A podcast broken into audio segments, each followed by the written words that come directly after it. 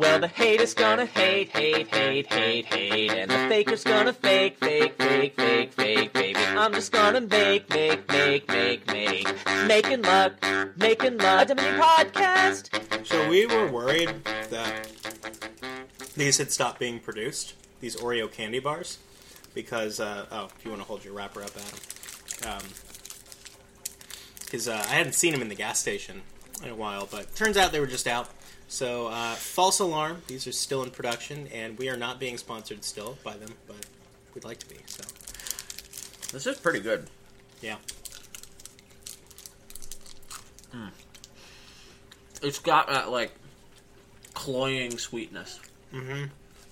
It's got the right like blend of textures too, because the milk chocolate's so smooth, and so is the cream, and then it's got these crunchy little cookie things in the middle. Great contrast. I'm a sucker for crunchy cookie bits, man. Wow. Pretty good. Yeah. Yeah. All right. Welcome to Making Luck. A Dominion podcast. Um, I'm Adam. This is Jake. Hi, Jake. How you doing? I'm pretty good. How about you? I'm feeling pretty good. Yeah. Um, today is Sunday. Yep. Uh, Normally we record these on Monday nights, but uh, the holidays are always weird for everybody. yeah. But I don't have to go to work tomorrow. Yeah, I don't either. I'm not going to work for like almost two weeks. Oh, really? I'm taking a decent chunk of time off. Nice. I got a ton of family and friends coming into town, and so uh, you know this episode you might have noticed it's uh, probably going to be published a little bit early. Um, normally we publish on Tuesday nights, but Tuesday is uh, December 25th. Yeah. Uh, that's a significant holiday, and I'm going to have family over. I don't want to deal with publishing it, so Sure. uh, you get an early podcast. If you don't like that, then just don't listen to it. yeah, you can listen to later. it later. Yeah. You can pretend that it can't. Yeah, so this is our Christmas present to you. Is this episode of Making Luck, a Dominion podcast? Speaking of Christmas presents and the holidays, uh, there's a couple of things that, that I want to take care of. Okay. First of all, it's a time for seasonal vegetables, and uh, this seasonal vegetable, which is the butternut squash, um, I'm going to make a delicious hash out of this, uh, and some cranberries and some other stuff. So I just believe wanted to, Yeah. I wanted to show you this. You could just wrap this thing up like a present. it would be, it would be really great. It'd be great. It'd look great under the tree. It would look great just about anywhere, wouldn't it? yeah. Yeah. Second, um, Jake, these holidays are a time about giving, and I know you may not celebrate Aw. one particular one, but this, It says 8 equals D. Nice. yeah, um, this, this is for you. I didn't know we were exchanging gifts. I Uh, have- well- I haven't gotten yours yet. It, go ahead and open it. I want you to Okay. open this on. Here, I'm going to move the webcam here so everyone can see. Okay. I want you to uh, open this. oh my god! It's Dominion Renaissance! Oh, did you know that you were getting this? No idea! Are you It- sure? Because I bought it when you were right there. Also, your wife posted it on Facebook. Oh, Who yeah. knew it was for me. Yes. So, uh, so Thank you hey, very um, much, Adam. Uh, yeah, I wanted you to have a happy holiday, whichever holiday you're choosing to celebrate you at this very moment. much. Also, uh, since my IRL tournament is coming up on January 12th in Cincinnati, Ohio, 2019, whatever you're doing, drop it and be there. I was wondering if maybe I could borrow your Dominion Yeah, Renaissance. yeah, set. you got it, Hey, thanks. Yeah, Uh, so, yeah, anytime. these are this is a time of giving, and uh, Yes. Um. okay. so uh, this is. Uh, We got yeah. One, one final thing I wanted to, to tell you guys is that the next episode after this. Oh, isn't that adorable? Yeah. There's a bow on Parker's head. um, did he just spit up? No, he didn't. So, uh, the next episode is going to be a mini-sode. Um, we both have better things to do, but we were responsible content creators, and we have a backlog of content so Yeah. that you, the listener or video listener, can have something every week from us. Is this is true. Yeah. Aren't we great? We are pretty great. Yeah. You, me, and Parker. Uh, yeah. us are, and, Wandering Winder. and mostly Wandering Winder because it's uh, his mini-sode that you're Yeah, going to be he's hearing. done most of those for us. Well, yeah, Yeah. Uh, this one's going to be uh, about the whole deck paradigm. It's the next in his uh, series of deck paradigms. Yeah. and uh, I mean they're good. Yeah, And, I, uh, I've enjoyed all of the Wandering Winder minisode so far. Definitely. And I would highly recommend listening to it. Uh, so what that means is the kingdom that we're going to talk about at the end of this uh, will not be addressed in that episode, and we'll get to it in the next normal episode. Which just means we'll have that much more time to get it right. Um, in theory, that's true, but I'm going to be honest with you. I'm not going to spend any of this time playing Dominion. I have, Yeah, over the uh, holidays. Yeah. uh, yeah, there's like all sorts. There's like three different sets of family and friends that are coming in, and Yeah, it's kind of weird. Like, it does kind of feel like when weeks when we get, don't do a podcast, like we do get to take like a little vacation from Dominion. yeah, I don't know. Like, it does feel good to be able to like take a break from it every now and then. yeah, Like, don't get me wrong, I love Dominion. yeah, Um, it's a pretty sweet game. yeah, but we played it a lot more Yeah. since I started doing this podcast. Yeah, and uh, in particular, the the kingdom that we did last time, Yeah, um, we played that a lot, we did. and that one had rebuild in it, so that was kind of rough. It was yeah, and it, like the thing is, it wasn't like rebuild games aren't necessarily uh, unenjoyable just by virtue. Disagree. N- not they're not necessarily unenjoyable just by virtue of having a rebuild. Kings where re- kingdoms where rebuild is good uh, are very repetitive, though. Yeah. So uh, this one what got a little boring as well, uh, which I don't need to uh, mean to spoil our kingdom analysis. Maybe we should just launch right into that. Why don't we read the cards? That helps as a first step. Yeah, Yeah. uh, I'll read them. Okay, sounds good. So this time we have Patrician with Emporium, Caravan, Wandering Minstrel, Bridge Troll, Contraband, Mystic, Rebuild, Scholar, Tactician, Forge, and we had Pageant and Citadel. And of course, there were Platinum and Colony this Yeah. game. It's an important aspect of this kingdom, Platinum Colony as well. Uh, yeah. So once again, for our audio-only listeners, Patrician with Emporium, Caravan, Wandering Minstrel, Bridge hmm. Troll, hmm. Hmm. Contraband, Mystic, Rebuild, Scholar, Tactician, Forge, and we had Pageant and Citadel, and also we had Platinum and Colony this game. All right. So, if you remember uh, what we what our analysis came away with last time was that uh, Wandering Winder and I both talked about this deck that basically used bridge trolls. He talked about double tactician. I uh, wasn't really crazy about the double tactician, and I ended up not really building that way too much. Uh, but you know, you could use caravans for draws, and you play a bunch of wandering minstrels and bridge trolls, and uh, opening pageant silver either way. Get a forge really quickly to thin down. Basically, the idea is to have a mix of a mega turn and getting a colony or two uh, in the time that it takes rebuild to do its thing. Or in a mirror, obviously, you're just trying to outpace the opponent. And then uh, Adam he did not say that rebuild was better than that. he did not say that. He did say that rebuild was competitive with that. I said a bunch of stuff that like wasn't really clear. I think what I was trying to say was that it was close. And I said, and I kind of disagreed. I thought that the bridge troll thing was going to crush it. I was wrong about that. Rebuild is competitive here. Yeah. um, with with this deck that I'm talking about. I'm gonna go out there and say that I just nailed it here. Like it's close. Yeah, yeah, no, it's uh, pretty much everything you said. I, I agree with now in retrospect, having played the kingdom. And I wanna I wanna go back to one of my takes of various temp. Sure. Uh, while I was talking about rebuild, and it was funny because both Jake and I had points about Yeah. rebuild, and you know I put them next to each other for the lulls.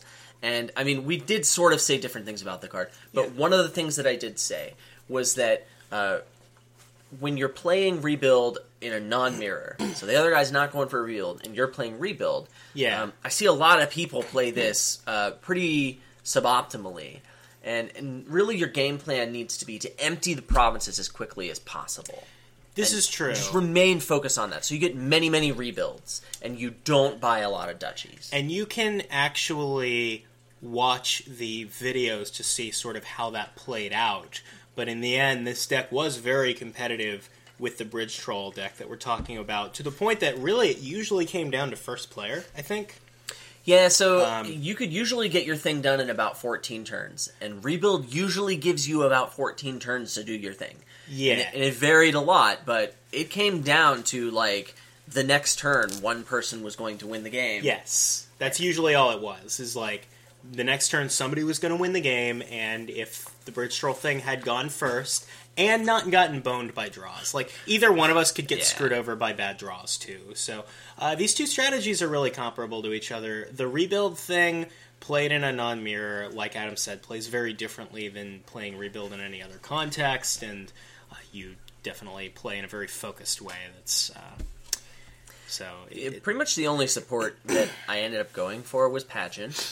Uh, I found myself uh, turning down a lot of silvers just to get extra coffers so that I could hit five more often. yeah, There were a couple of times after reviewing the video that I think that I could have gotten a Citadel at an opportune time. There was like one or two times on the video out of like two hours worth of games. I know Parker. It's the umbrellas and the raindrops are so happy. The raindrops have little faces on them. It's adorable. yeah, But anyway, it's captivating. yeah. But like I had hit eight early enough that I thought uh, that I didn't even think about Citadel.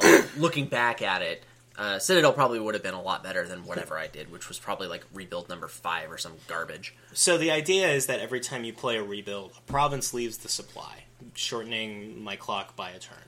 Uh, and so if you the thing you would be doing instead of buying the citadel would be just buying a province, which also takes a province out of the supply, uh, but gives you more points. But you don't really care about having more Yeah, points. the, the anyway. number of points is pretty inconsequential here. it's eighteen. That's that's the number of points. and and if I only had one estate in my deck to start with, it would have been six. Like the number of points is so unimportant because Bridge Troll doesn't score any points until it wants to end the game. That's just the nature of the deck. Sure. Once of you once you score points in the bridge troll deck, the deck just breaks. We should probably talk a little bit about that deck because there were a few aspects to it. In general, I think we agreed that the bridge troll deck was harder to build and pilot. Well, There I mean, were- harder than rebuild isn't saying much, but yes, I Yeah. agree. Well, I think it's hard. It was ha- harder than average here too because there was a lot to weigh and measure. Like There's a lot of things that look like they could be good, and I don't really think we're all that fantastic. Yeah, so you your priority is to get a forge really quickly and then get a big forge hand really quickly and tactician's great for both of those. Yeah, Uh, Tactician so- Forge is great. Yeah, opening 5 2 uh, was really nice because you could open with the tactician. And you uh, your first five is the tactician, I think, in almost every case. I agree. And then your priorities are just to play your tactician on a forge hand and then thin down really quickly. And you you need to be careful though because you don't like necessarily trash all the coppers you can. A lot of the time, you will hold back a few coppers just to make sure you don't cripple your econ because Yeah, that's no bueno, man. the bridge troll thing that doesn't have money in it has this awkward period where it's having trouble getting enough bridge trolls in play to like get more bridge trolls. Uh, but uh, is he not the cutest thing when he's Um, happy? yeah, so. Uh, the other weird thing is that once you have enough bridge trolls in play, the, your forge becomes a workshop, which is weird. You end up playing forge to trash nothing and gain either patricians or caravans or wandering minstrels. Yeah, due to the wording of Forge, you don't have to trash anything, and you can gain mm. something that costs a total of zero. Yeah, So if good right. cards cost zero, this is actually good for you. Yeah, It's unusual for that to come up, but hey, know. Bridge, Bridge Troll makes things happen. You know what I mean? Right. Uh, so the thing, this was basically a three to four card king, three to four card kingdom for the most part for that deck. Uh, Yeah, I mean, I thought Scholar would have been okay as a source of draw. I thought even Caravan or maybe Tactician would have been good. It turns out the Bridge Troll deck just doesn't even need to draw cards. yeah. Well, that's an interesting question because I think we never really came away settled on do you want caravans. Yeah, the jury's still out. I think if I it th- does make a difference, it's a very small difference. If you, yeah, so you could go for caravans as your draw, but every caravan you're getting is not a wandering minstrel, which means it's one fewer terminal, which is that you can play, which is bridge troll, by the way. That's your terminal. So it speeds you up by giving you better turns earlier and more often, but it also slows you down by virtue of those not being wandering minstrels. Uh, so it's kind of hard to say. Um, I'm not really sure whether or not you get caravans in that deck, but I don't think it makes much of a difference after seeing it play out a few times. Yeah. Eh, I don't either. Uh, the thing that you do take for free whenever you can are the patricians, uh, which you'll have plenty of time to get those. You'll have spare buys, and they'll cost zero. Yeah, like it's not like Patrician is a good card for the deck No, because It pretty much anything. everything in your deck costs five or less, except for maybe or less than five, except for maybe a forge, in which case, woo, you did it. Yeah, but you like draw a card with it. doesn't really matter. really, the thing is that the Emporium is a very good card for the deck, and also the Emporium points they help quite a bit Yeah, because they you could get matter. you get to basically by the time you get to this point where you're having your turn, there is a province left in the supply. There was like one game where this wasn't the case, but there is pretty much no point where there's more than one province left. So you have to uh, score enough points on your big bridge troll turn to exceed 18 with one province left in the supply. That could be duchies, but uh, you know the emporiums. They're better than estates. They're better than a and they all cost zero. They all cost zero anyway. Uh, there are a few occasions where the patricians got revealed so early that you take emporiums early, and then if you get to play a turn with emporiums in your deck, they are quite good Yeah. for that deck. you you tend not to make many monies in that deck because your economy comes from cost reduction, bridge troll. Yeah. Uh, but if you have a couple of monies, uh, being able to get a colony can help you Yeah. uh, get a lot of points on that last turn. Uh, Right, that's what it does. It, it helps you get a colony. Yeah, and the the fact that you don't have to draw this money in this deck that really doesn't want to bother drawing cards is pretty useful. Yeah. So Emporium, you know, it's a good card for the deck, just being a peddler, uh, uh, effectively a peddler. And it, it turns out that Mystic, like, it didn't really matter. I mean, it could basically be the same thing, but I mean, Yeah. those VP tokens were important enough that you would just prefer Emporium, and I don't think anyone ever got a Mystic. Sure, yeah. I mean, the this deck had a lot of room for error, uh, and I mean the rebuild deck requires some execution too. But I'd say that the other the the bridge troll deck required you to think a lot more and give you a lot it punished you more for screwing up. So I would say that if you find this found this board in the wild. Maybe since they're close, you just go for rebuild because there's fewer ways to screw it up, and it's Isn't not Rebuild really- a great card for the game? that much stronger. yeah, Yeah. so Oh, one more thing I want to talk about here was contraband. Uh, Oh. and remember the the tactics around contraband. Yeah. Uh, I- when I was playing rebuild, uh, I got bored really fast, and so whenever it didn't matter what card I named, I would always name contraband. And you can see how that ended. Parker named uh, yeah, same thing. yeah, but same thing. Yeah. Yeah, so that was that kingdom. Uh, I misread it a little bit, but uh, And I just want to say that I nailed it. I fucking nailed it. you did. You did. Yeah. Congratulatory pat on the shoulder. I appreciate that. Yeah, man. I feel really good about myself. Yeah. Excelente. So, All right. So uh, this episode, by the way, is going to be on two cards. We're going to talk about Temple. We're also going to talk about Raider. That's right. It's an Indiana Jones themed episode. Yeah. Um, Temples of the Raider Lost. Yep. And uh, so first we're going to talk about Temple and Raider, not in really a way that's related or anything. We kind of just kind of pick two cards, so we're Yeah. talk about those. Uh, th there's there's another thing. Uh, that that guy. Uh, oh yeah, Adam uh, was going to talk a little bit about kingdom design that he uses for his tournaments. He is lauded uh, fairly often as being a very good designer of kingdoms. Is the kingdoms that he does take the time to craft. Usually tend to be really interesting and fun to play and really weird to talk about because there's always a bunch of they're always going in a bunch of different directions. Uh, so he's going to talk a little bit about what how he does that. sure. So uh, here's here's the thing. People, I mean, they go to the tournaments and they play the design kingdoms, and the feedback I've got has been like overwhelmingly positive, to the point where I didn't really believe it. Like, it was. I, I didn't really think I was that good. I still don't think I'm that good at kingdom design, but people have fun playing the kingdoms. They keep asking for more, so I keep designing more of them. And so I've gotten a lot of questions, especially recently, about what do you do for kingdom design? How do you design a good kingdom? And I mean, I have a couple of things that I'll talk about, but like, I don't really feel like I'm that great at it. And um, at the end of the day, uh, it's up to the people playing the kingdom Sure. how much fun they're having with it. So, Yeah. um, I, I think the biggest point is uh, whatever I say here, if you don't think it's going to be good for the people playing your kingdom, uh, don't do it. Feel free to just disregard whichever, just cherry pick whichever piece of advice you want. Yeah, this is a guide to having more fun with Dominion, essentially. So, like, Yeah. do, and that's really subjective. These are some good ideas if you are looking for interesting kingdoms to design, but of course, season to taste. for sure.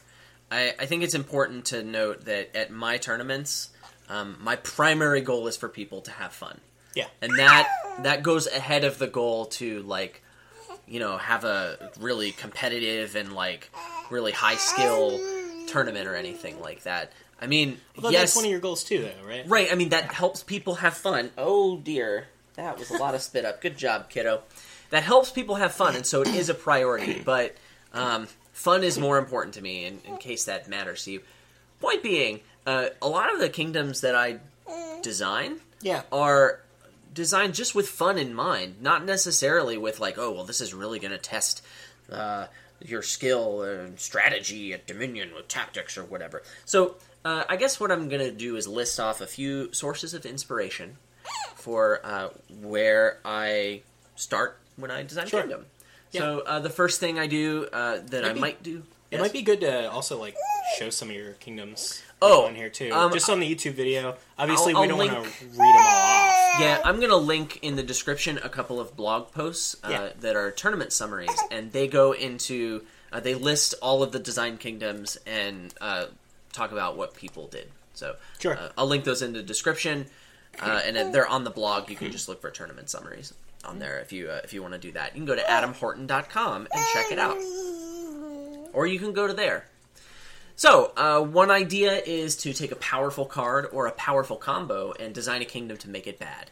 It feels really good to see Cultist and know that this is absolutely terrible because of some hard counter. Yeah, I think you one that comes to mind is you put cultist in one of your kingdoms, but you also put the obelisk pile on ruins, and there was like vineyard and something Yeah, like some, so like, so crazy I didn't stuff. design this kingdom. It was one I played in Michigan. Sure. But uh, yeah, that was that's one thing that can be done. Uh, I've done that with various other cards, and then uh, the flip side of that is take a really weak card and design a kingdom to make it good.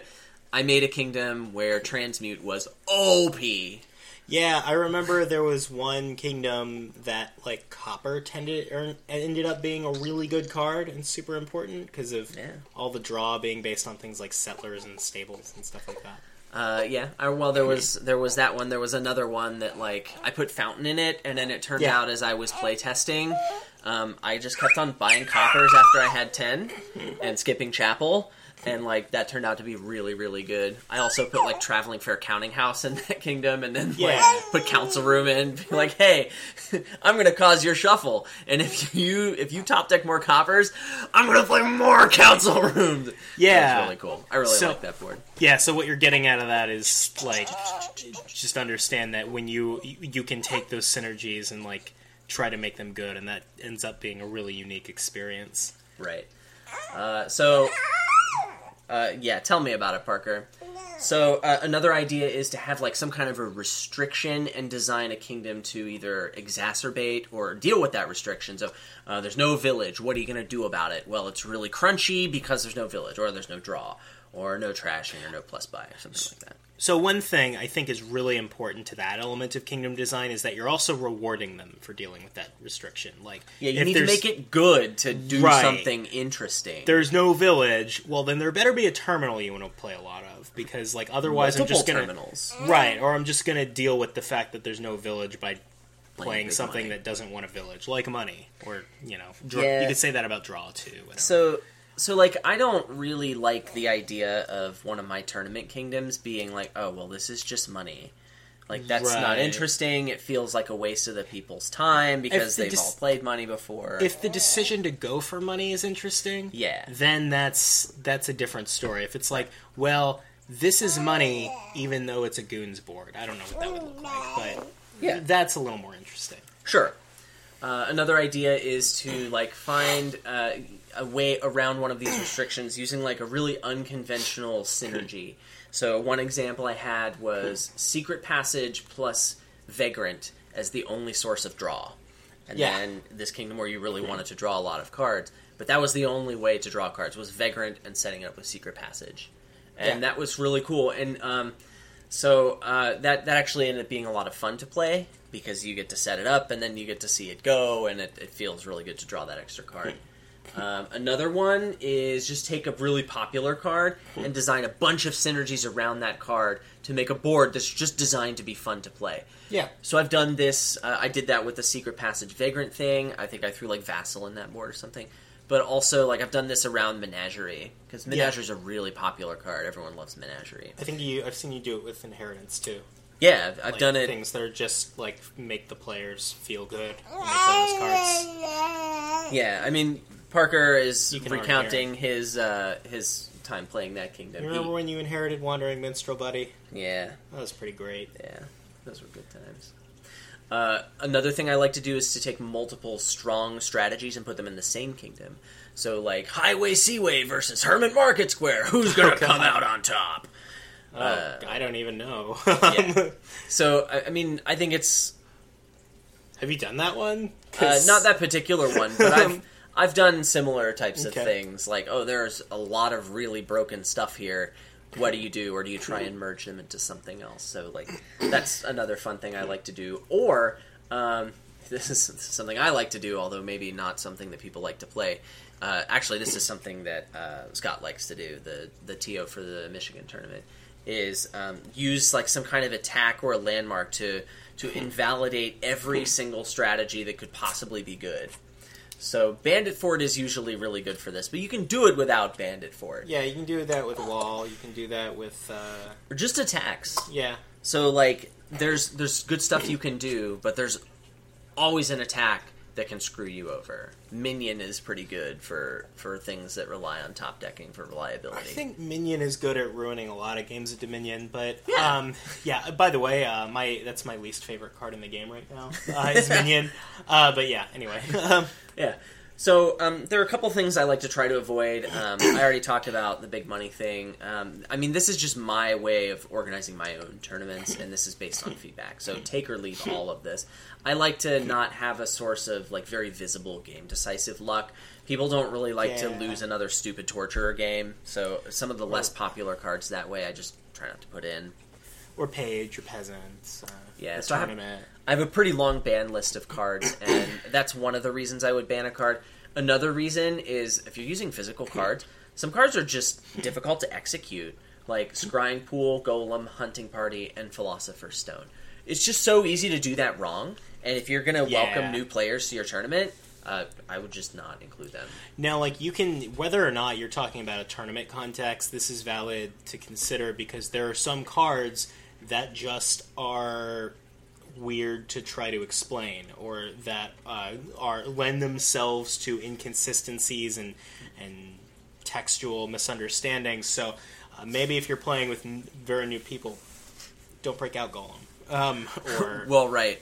Or, or another thing is um, when I have, I, I randomly generate a lot of sets too. Most of the tournaments that people, well, most of the boards that people actually play in my tournaments are randomly generated boards. But what I will do is if there's one reserve card that needs a tavern mat and it's not really doing much, like I'll sub that out for something else. Yeah. So that way, that's one less mechanic that someone has to read and then think, oh well, I'm not, I don't want to deal with that this game. Or like a night card, or like a, or like a debt card, or well, the travelers are banned for other reasons. right, but yeah, sure. But it, I, any complicated card that's going to add a level of complexity that isn't really contributing to what I think is going on on that board, I'll just sub out for something else for simplicity's sake. And this is, Yeah. I mean, that's something that I do to welcome newer players for the most part. Well, it's also I don't think just, there's any cost. Yeah, no, it's. I mean, it's it's good for. I, I mean, I want to say good. It's fine for experienced players to be uh, to, to look at that too. It just makes the board cleaner. Yeah. So at this point, we're really talking about kingdom tweaking instead of kingdom design.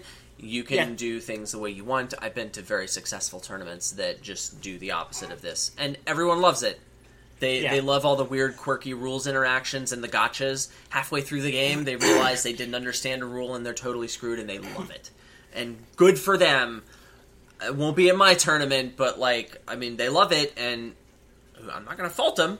Yeah, this is like when people tell me they love uh, three or four player games of Dominion, and I'm just like, well, I'm glad you're having fun. Yeah. Um, you please continue to have fun. Yeah, that's the point, man. Uh, so yeah, that's really all I have to say about Kingdom Design. Uh, I I don't really think I'm that great at it, but but there you go. That's what I have to say, and uh, maybe that helps you. Maybe that gives you some inspiration to design your own kingdoms. Yeah, and I will say that if you, I, I think that like you definitely want to play a mix of. You definitely want to mix in random boards into your rotation. Like if you're one of those people who really likes design kingdoms, I would say make sure you're playing a healthy dose of random kingdoms as well, because that just helps you appreciate it, the game in a different way. Like these designed kingdoms are for me are a nice little vacation where I know that the game is going to be really interesting because it was crafted and there was this like pre-programmed in puzzle. But like the only reason that that has the impact it does is because I'm used to you know Dominion in the Wild, where uh, you know I'm, I'm seeing these things come together in a different way. It's like Syndrome from The Incredibles. If everyone's special, then nobody is. Exactly. Oh wow, he just spit up. You know what, Parker? You spit up on like two of my pairs of jeans today. Come on, kid, get it together. Yeah, we need to get at least four. Um, so Speaking of spitting up, let's talk about Temple. yeah, just I was it's a great segue. so Temple is a card from the Empires expansion, uh, and it does quite a few different things. Like it, there's a lot going on with this card, uh, and we should read the text of it. But I will say before we even get into that, that the main thing that you should look at with this card is that it has the word trash in it. This card helps you thin your deck. So Yeah, if it has trash in it, the card is trash. yeah, totally. Yeah. Uh, so I'll go ahead and read the text of Temple. Yeah. It says plus one VP chip. Oh, it's a four cost expand uh, card, by the way. Four cost action. Plus one VP chip. Trash from one to three differently named cards from your hand. And then add a VP chip to the temple supply pile.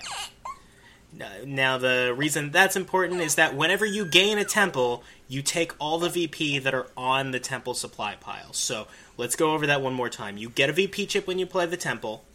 You trash one to three differently named cards. So you can't, you cannot trash zero. You have to trash at least one. You can trash up to three. And they all have to be different.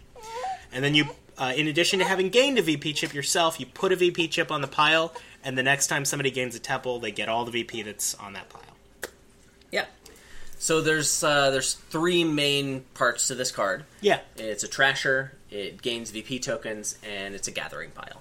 Yes. In other words, it is a trasher, it gains VP tokens, and it's a gathering pile. And that's the same words. Yeah, so I it's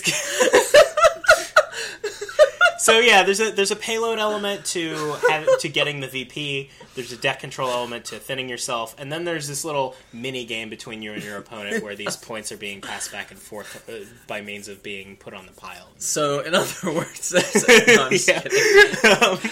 Uh, so yeah, let's talk about uh, the trasher bits first. Um, I, I think as uh, I mean, as a trasher, I'm very concerned with playing this in the very beginning of the game.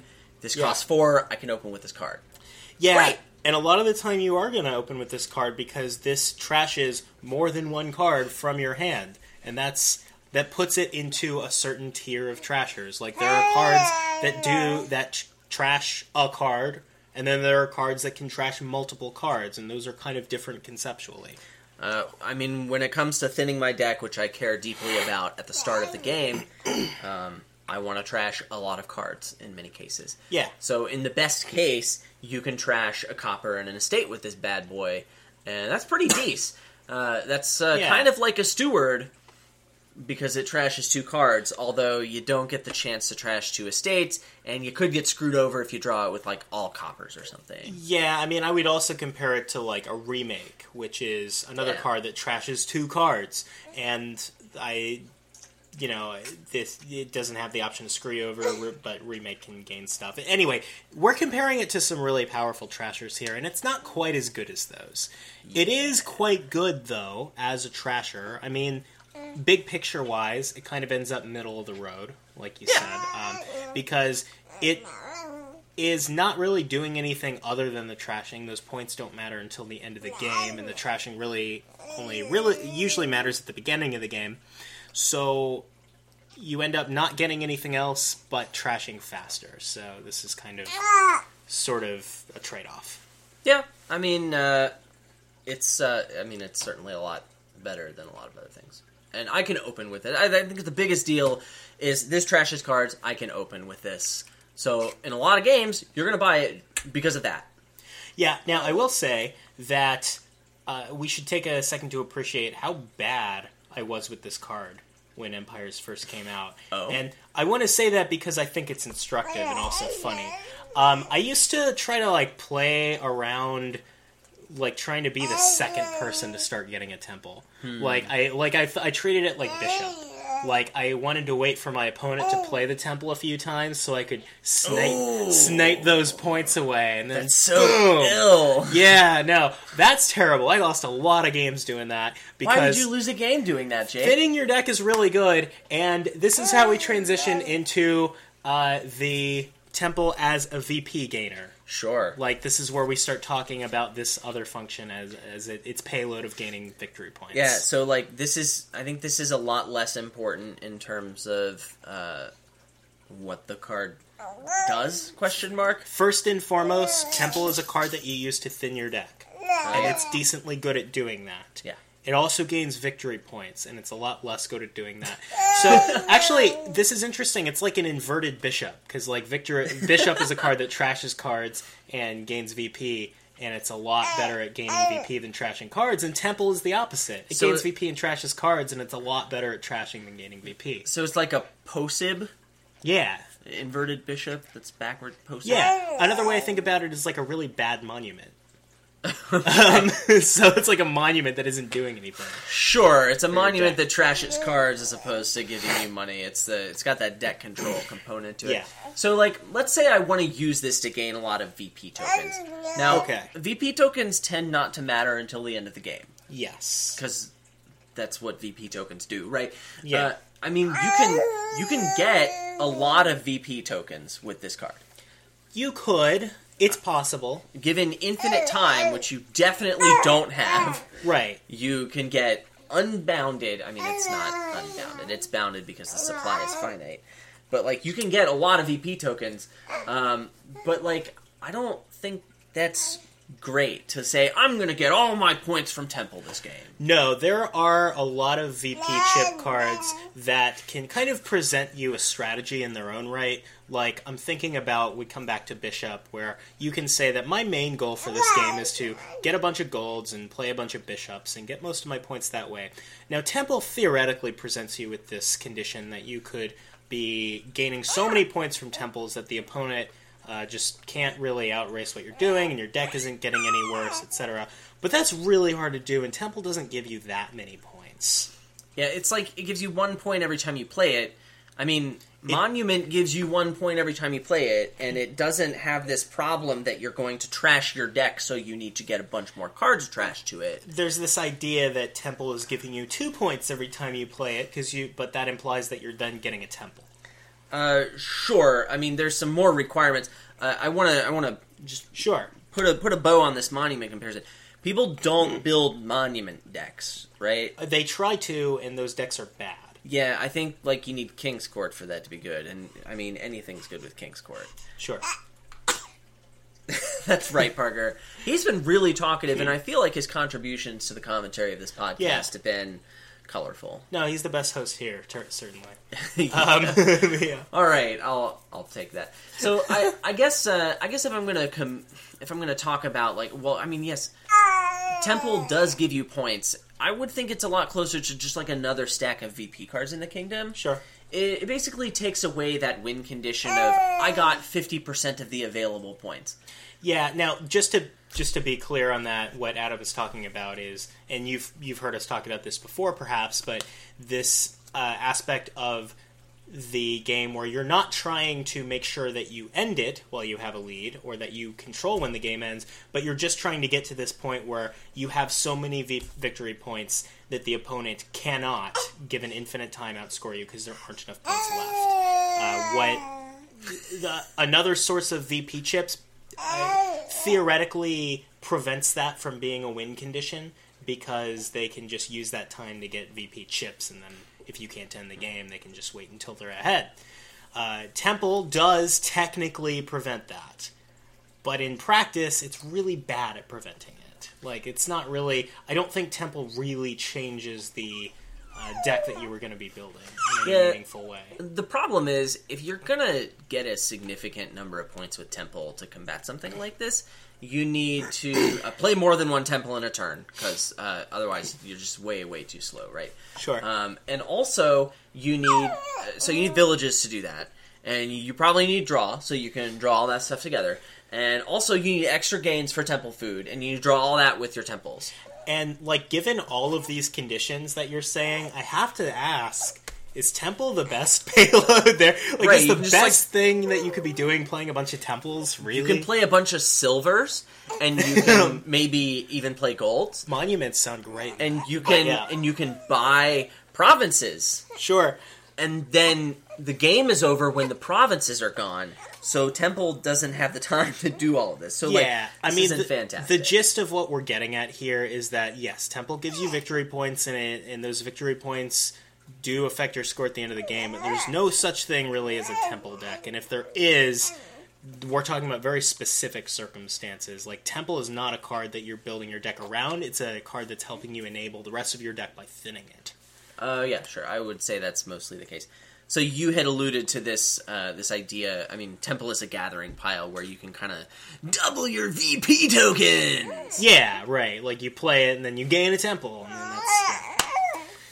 Right. Uh, so I mean, every time Temple gets played, two VP are put into the universe, sure. and uh, One they're- goes into your supply, one is yours, and the other one could be yours for the low, low price of putting a gaining Temple in a your temple. Yeah. Uh, But hey, hey, Temple trashes cards. It can trash your other temples. There we go. That's nice. So the other thing to keep in mind is that you're putting those temples in your deck, so you're creating. You you have a new demand for a trasher because you have these temples in your deck, but you're creating that demand by putting the temples in your deck. So let's say we're not building a deck around like getting a billion points from Temple, but I mean we're still playing temples, and VP is going to be put onto the temple pile, and eventually there's going to be VP there, and I want those. Yeah. So um, how do I gauge when to get a temple just for the VP tokens? That's that's kind of hard. So like usually I would say don't do it. Like usually I would say that the temple put the temple into your deck when it's actually a good card for your deck and worry about the VP at the time that you would be scoring VP. So like you look at the temple as like a duchy kind of in that respect.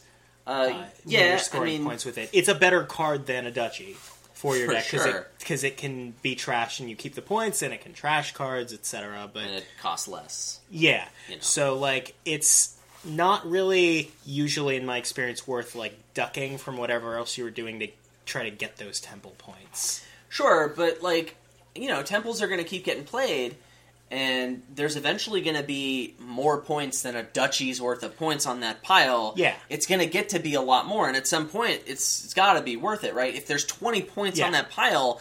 If it's turn five, I'm probably getting 20 points for a temple. Oh, totally. Yeah. I mean, that's an extreme example, but I think you could make that cutoff at like, you know, six or seven points when the temple is like a province worth of points. Usually, when I'm making my deck better, like it's to, in most cases so that I can get more provinces. Like that's the that's the generalized overgeneralized case so like if i'm getting a temple's a province's worth of points out of the temple pile sure i'll take it Yeah, so um, Wandering Winder wrote this article about opportunity denial, and it's Sure. not really about Dominion, but it's about the concept. I will link it in the description.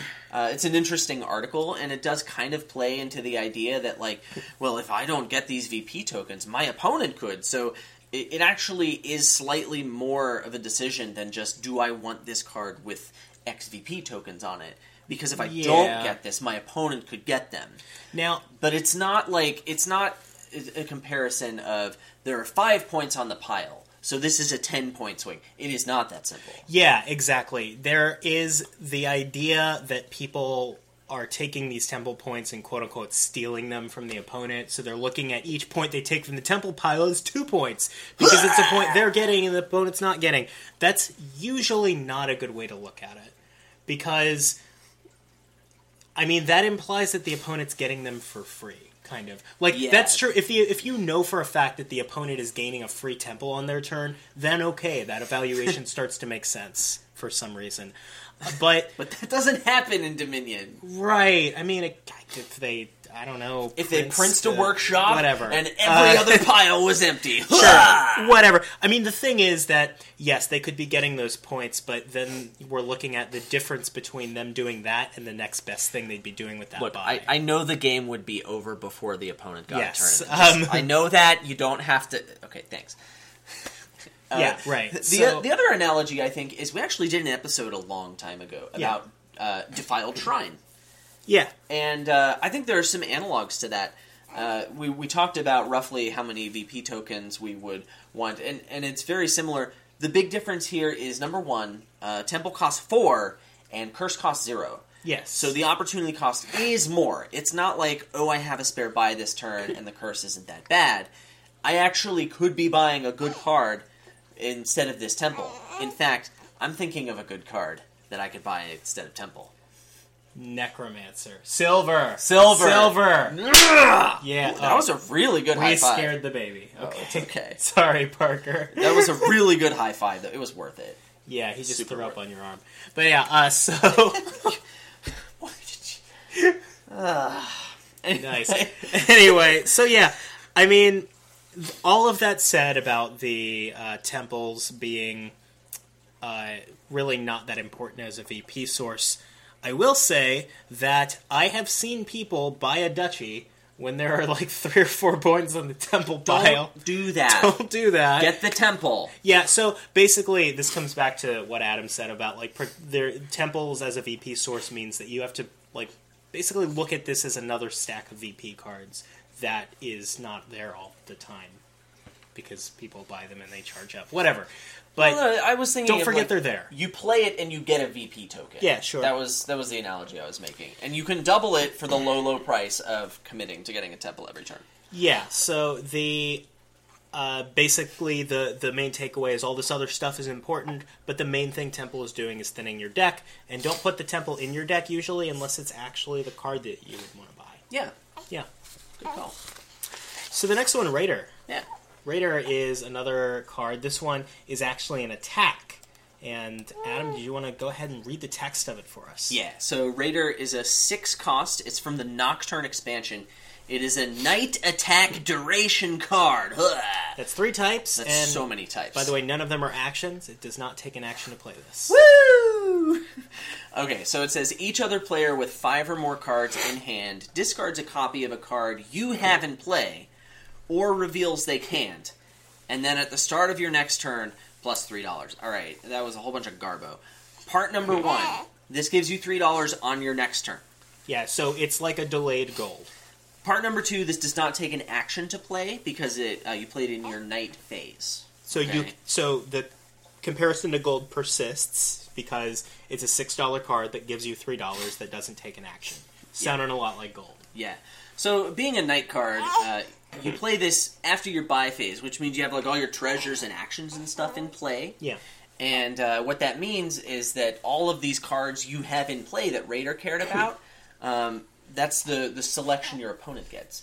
So if I Yeah. played some coppers, then maybe I make my opponent discard a copper. But it's very unlikely that uh, they're gonna have to discard something, but you know they're not sad to lose it because if I played it on my turn, it must not be garbage. Yeah, so I think the first thing we should get out of the way is to say that, like, all in all, this is not a very strong card. This is not a card that you look at as one of like the exclamation points in the kingdom, being like, "Oh man, there's Raider. I got to play around this." This is a card that is better than most people think it is, though. I think like most an- people think it's total trash, so that's not. yeah, that's much. not saying much, but this card is not useless. And that's the that's the nicest thing I can say about it, but it's a card that you will lose games if you ignore all the time because it does have some use. right. So this has two modes. Uh, the first one is the one that gives you money next turn. Um, this is not really ever why I'm buying this card. Like, yeah, we compared gold it to is gold. right there. We compared it to gold, but it's actually worse than a gold because I it's think in- missing it's in missing every the way. shuffles. It's worse than gold. it's I would- missing shuffles, and if you're drawing your deck every turn, you're only playing it every other turn. Right. So another way of saying it is you need to buy two of these to get the effect of one gold from a purely economic standpoint. Yeah. I put this card in my deck, I draw one card, and then I get three dollars every turn. Uh, it takes two raiders to do that, Yeah, and takes one it gold takes one gold. So uh, if I'm drawing my deck and I'm planning to play this thing every turn, uh, this is bad. Yeah, the And- money is not why you're doing this. Yeah, and if, if I'm not drawing my deck, then I'd rather just have the money right away. Anyway, uh, so this is this is not good. Uh, Now- the reason Raider is good is because of the attack. I would say it would be a great spiker. It would be great at helping you spike price points. You know if it- what's great at that? Gold? Well, this Gold. this thing also costs. Well, it's this is giving you plus three dollars in addition to the five cards in your hand. But Neato. this is, but it's also cost six anyway. Rip. So um, Ripperoonie. if you ever need to spike like eleven for some reason, I guess. and Platinum wasn't there. Yeah, whatever. but Um, this isn't even good for Dominate. It doesn't matter. golds. This doesn't matter. Uh, so It's bad. It's not like the money is not why you want this card. Because Yeah. gold is better in every way. That's the point. okay, so let's talk about it as an attack. It, it's an attack. Yeah, It's that- a discard attack. Yeah, that immediately, actually, right away, gives it some decent value. Yeah. Uh, discard attacks are a lot more important when there's no draw or the draw is really tight. Yes, and Raider in particular, as a discard attack, benefits a lot when there's really good thinning, I would say. So, like, there's this idea that you play Raider, and it's basically Cutpurse. Like, this is almost always your opponent discards a copper. But the times when that's not true, the times when You can both, really stick it to them. You kind of can. When you've both thinned out all your coppers, uh, you can make them discard something better. With the caveat that if the decks are that thin, they're probably drawing everything anyway. So the discard attack is less good, but it's not Ripperoo, noth- man. But it's not nothing. Like making them discard cards in that context is still painful. It means they get to do less gain and play stuff, etc. So Uh, sure, when the draw is tight, it starts to matter a lot more. It's a little more that they have to build. It says attack on it. That matters. yeah, right. So Uh, the first thing I want to say is uh, you can't get them down to below four cards in hand with this. yeah, you can't spam this. Yeah, so like, I mean, it has the synergy with Council Room. Blah! I play a Council Room. They have six cards. I play two Raiders.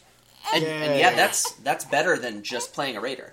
Playing a Council Sure. Room and a discard attack. It, I mean, there is synergy there, but I don't care. Yeah, now I will say that uh, usually that's not something that you. I mean, so like the money is this is a this is a fairly weak attack and it's a fairly weak economic benefit, but those two things together kind of justify each other to give it a place in your deck a lot of the time. Like the- Mostly the attack. like yeah, and if the I mean if the attack was there without the economic benefit at all, I'd say you can't really justify getting this. If the economic benefit was there without the attack, I would say yeah, you never get this. But given that they're there together, you will get this more often than I think initially uh, presents itself, which is still not super often, but it's also not never. Yeah, the other comparison I'd make with Raider is kind of to Relic. Uh, you think about this card, it's not terminal, it gives you some money, and it makes your opponent lose a card. So, like, the Relic is getting to do that every turn um, and giving you more money. So, a lot of the time, this is worse than Relic, but in general, I would say that Raider is an attack that you look at as something that isn't necessarily going to guide your strategy. You don't necessarily have to build differently or more because Raider is there, in my opinion. But whenever the attack is going to hit, when there isn't some other discard attack, I think you do put the Raider in the deck. Just because attacking your opponent is a really valuable thing to do. So in my mind, it gets more in the realm of attacks like Swindler, Cutpurse, Relic, Villain. These are attacks that, even when uh, they are valuable to put in the deck, don't really affect what kind of deck you're building. All right, so uh, I think that's it for Raider Yeah. And all of the the meaty topics we were going to do for this episode. Yeah. Yeah. Uh, you ready to move on to a kingdom? Yeah, yeah, it's the second half of it, the bread of this kingdom. Uh, this kingdom was not designed, Nice. but it does have Temple and Raider in it. Yeah, so a lot of the time when we cover two cards, we usually like just pick one of them to uh, put into a kingdom. But in this case, we didn't really see the point because like it's not like Temple and Raider really interact a whole lot. And also, the main reason that we kept re-rolling kingdoms to try to get this one was we were trying to find one where Raider was good. so like, Maybe good, yeah. yeah, and we we're not sure we did it, but uh, but we did find one where there was at least a question. So just uh, to reiterate back to what we said before, Raider is not a super strong card usually. Yeah, Uh, so we could get into what's in this kingdom. sure. Um, Go ahead and read it. yeah, we have Courtyard, Experiment, Fortune Teller, Duplicate, Marauder, Necromancer, Temple, Festival, Hireling, Raider, and we have the Project Fair. Once more for our audio only listeners, we have Courtyard, Experiment, Fortune Teller, Duplicate, Marauder, Necromancer, Temple, Festival, Hireling, Raider, and we have the Project Fair. All right. So I'm looking at this board and I see Temple is pretty much the only trashing, and Yeah. Zombie Mason, but Temple is the only trashing. Yeah, I mean Zombie Mason can do it, but and actually it's got Courtyard for support. Woo! Yeah, no. So Temple's the only trashing, Yeah. and uh, so Temple's the best trashing rather, and it's it's pretty good, and it's actually particularly good at dealing with ruins. So I think you're probably skipping Marauder. So Marauder is definitely less good. I see. Here's here's the other thing. Um, the draw is very tight here. You have to get Well- hirelings or maybe experiments. No, I, there's Courtyard with Festival, which is That's not draw. That's card neutral, isn't it? Yeah, that's yeah, not okay, draw. that's true. Yeah, Ripperoo. yeah, that's true. So um, the draw Forgot is tight. Festival doesn't draw a card. Which uh, which means the junking has a little bit more of an impact. So even though you can deal with it, I think it may still be worth it to go for Marauder. Sure, I think that that's something that you won't go in with the plan of doing. I think that you'll only do that if you get control of your deck way before your opponent does. I Uh, think that that's only something you react to your opponent's being weak to. Uh, potentially. Uh, So I don't think it's a strong tactic, really, because the Marauder's not doing a lot for like. Uh, it gives me spoils. It helps me hit six. Get me early hirelings. I want to open with the temple, but I could see getting a marauder on turn three or turn four if I have four bucks.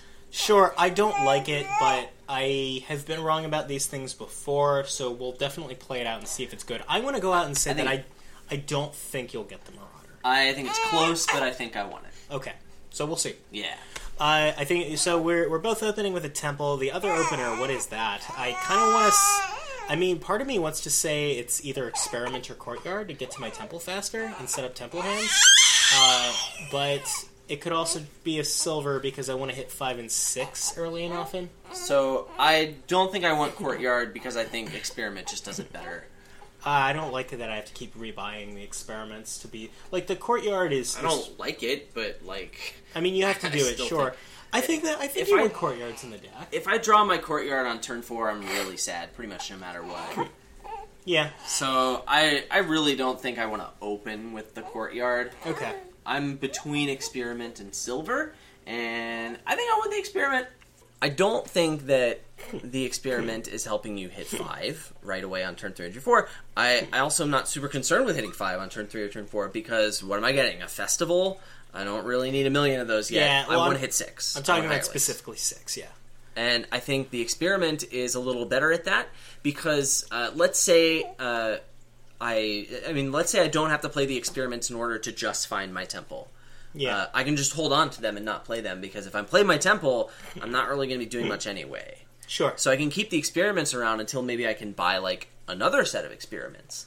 Sure. And then at that point, I'm pretty decent chances at spiking six, and you know I might put a silver in the deck at that point or something else. Okay, so like your your idea is that you put these experiments in the deck with the idea of not playing them when you draw them, and or or only playing them if you haven't seen your temple yet to get to the temple faster.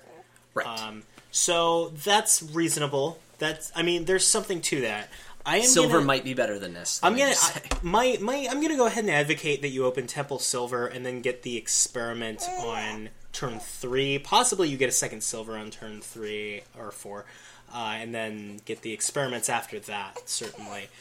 Uh, but these are similar builds we're talking about. I want to say. I, I think you're you're getting a silver in your build too eventually, right? Like yeah, and by silver, I might mean festival if I can swing it, but yeah, there's probably a silver coming in my Uh, sure, I'm gonna take festival over silver certainly. Uh, if I have five exactly. Now, uh, I'm curious. What do you do with your first six? So, Hireling, Is it hireling? So Yes. like it could also be raider. now definitely hireling. I lean away from getting raider. Period here. Uh, the draw is tight enough. I draw's- really want to say that Raider is has to have a place in the deck. The- although the I don't atta- know when you get it. So the thing is, the attack does hurt, like what you're saying, but that could also be a hireling. So like, are you slowing your opponent down more than you are? Uh, would, would the hireling speed you up more than the raider would slow your opponent down? Is my question, and I don't know. I it might. I mean, it's about the same, right? The hireling is a card, and the Raider is a card. The raider is guaranteeing that you get a hireling next turn. Meh. Um, Okay, that's that's except not when it doesn't. Well, no, you're gonna hit six on your Raider's turn. Like that's almost impossible not to. Challenge accepted. yeah, we'll, we'll find out. Maybe if you've been getting attacked by Marauder, but or if you play your temple. oh, sure, whatever. Uh, Oh, I said a whole bunch of stuff, and then I was like, I never found time for the Marauder. The Marauder with the spoils is pretty decent for hitting hireling too. Mm, sure. Man, Sure. maybe I don't want the experiment. I'm super waffling on this. Yeah, I mean, I think this is going to be something that's going to end up being close. If I if I have to uh, make take a guess, I am advocating for the silver, but I'm I'm waffling as well. The experiments might be just fine. So. Uh, I, I'm curious what you think about the rest of the kingdom here, though. Like, I don't think Necromancer is good here, um, but I and and I don't think I'm getting Fortune Teller either. I am curious about Duplicate. Uh, so, are you getting a Duplicate? I should Uh, probably get one of those, huh?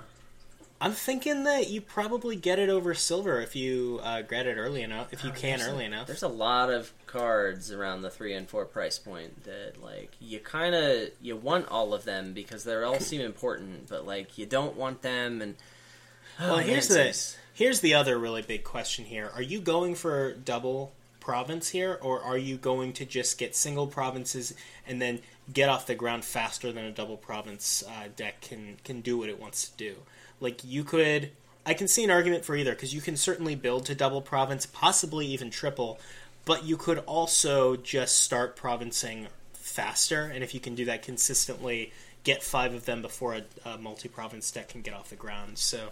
I'm not really sure, actually, how many provinces a turn you are going for here. I think right now there's not enough information. I need to know how the draws are going. I need to see what my opponent's doing. I need to see if their deck is vulnerable to attacks or if I have the time to build more, how easy it's going to be from where my current position is to get one province versus building up to get a, a second one in a turn, which seems like a lot.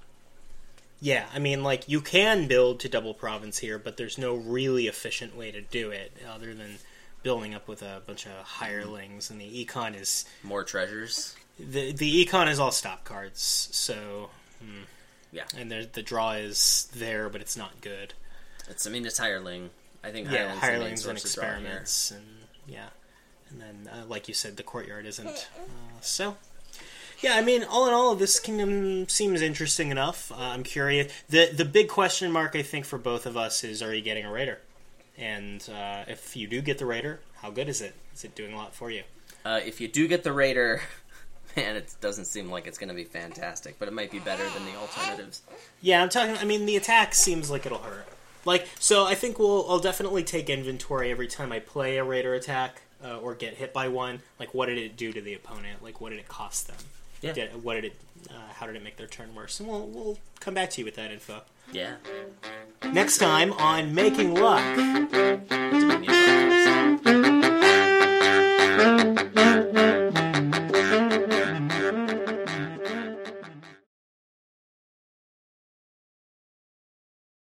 I'm kind of getting distracted by the baby video. You're what? I'm kind of getting distracted by the baby video.